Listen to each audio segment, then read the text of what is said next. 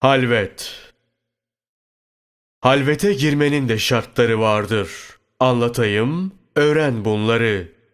Halvet, aslına ve şartlarına uygun yapılmazsa faydası olmaz. Halvet yeri, itikafta oturmak içindir. Halvet mekanı olarak kullanılan hücre, dar ve alçak tavanlı olmalıdır. İkinci bir kişinin sığamayacağı kadar dar, tavan yüksekliği, halvete girenin boyunu bir karış geçecek bir hücre. Halvete giren, burada namaz kılabilecek halde olmalıdır. Karanlık olup ışık görmemeli, içeri rüzgar almamalı ve dışarıya nefes verecek aralığı bulunmamalıdır. Kalbin dağılmaması adına giriş kısmına bir perde asılmalı.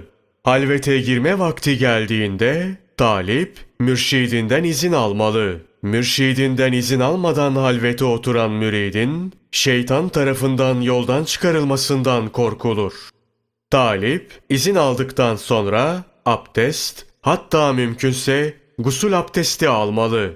Abdestten sonra hücrenin önünde iki rekat namaz kılınıp dua edilir.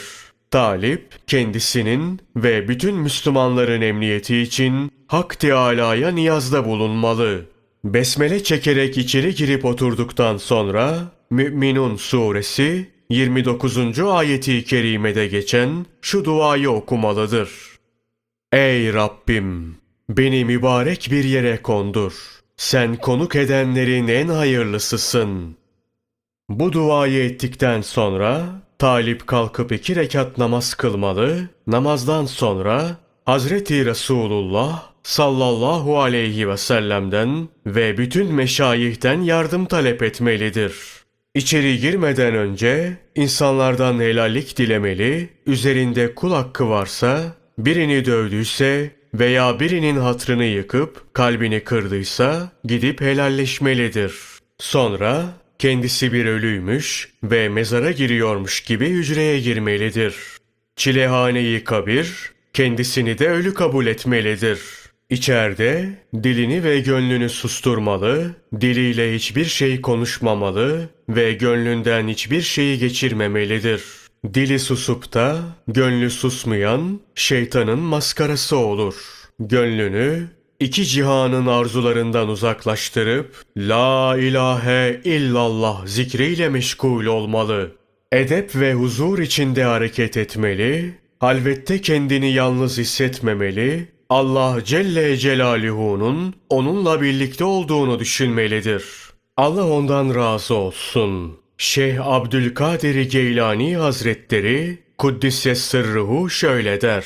Hak Teâlâ adından ayrı değildir. İsminin anıldığı her yerdedir.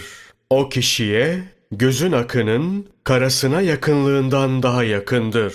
Hak Teâlâ ise beni zikredenlerle beraberim buyurur. O halde talip, halvette Allah Celle Celaluhu ile beraber olduğunu bilmeli, ayaklarını uzatıp yatarak edepsizlik etmemelidir.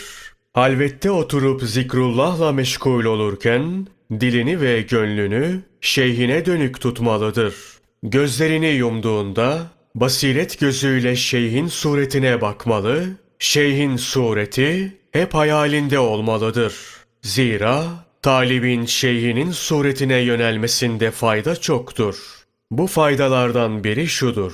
Feyzi ilahiye açık olan şeyhin gönlüne zahir olan neyse, sırlardan şeyhin gönlüne ne verilmişse, bunların hepsi talibin gönlüne de akıp sirayet eder.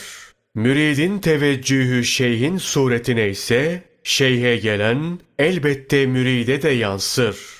Bu kitabın müellifi şöyle der.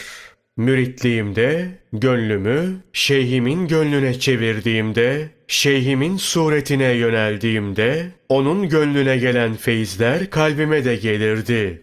Şeyhimin kalbine sirayet eden, kalbimde de görünürdü.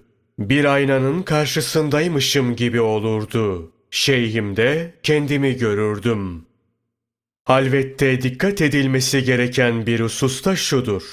Halvette başa gelen her şeyi hal, varidat, keşif, nur, işaret, parıltı, tecelli veya nefsin sıfatlarından biri her ne yaşanmışsa hiçbirini gizlemeden şeyhe söylemek gerekir ve bunlar şeyhten başkasına hiç söylenmemelidir. Halvette olanın dilinde La ilahe illallah, gönlünde iki cihanın arzularını terk, yöneldiği kişi de şeyhin cemali olmalıdır. Cuma veya bayram namazlarında halvetten çıkılabilir. Ancak dışarıda çok kalınmamalıdır. Halvet zamanlarında cemaatle namaz kılındıktan hemen sonra hücreye geçilmeli. Dışarıda tesbih ve duayla oyalanmamalı. Ayrıca namaz için çıkıldığında başka şeyler görmemek için başa bir örtü geçirmeli. Dışarıda farz namazlarıyla birlikte sünnet namazları kılınabilir. Ama nafile namazlar kılınmaz. Eliyle tesbih çevirmemeli, Kur'an okumamalı, bunların manasını gönlüyle düşünmemelidir. Dilini La ilahe illallah'tan başka bir şey kıpırdatmamalı. Namazda dahi Kur'an okurken okuduğunun manasını gönlünden geçirmemeli.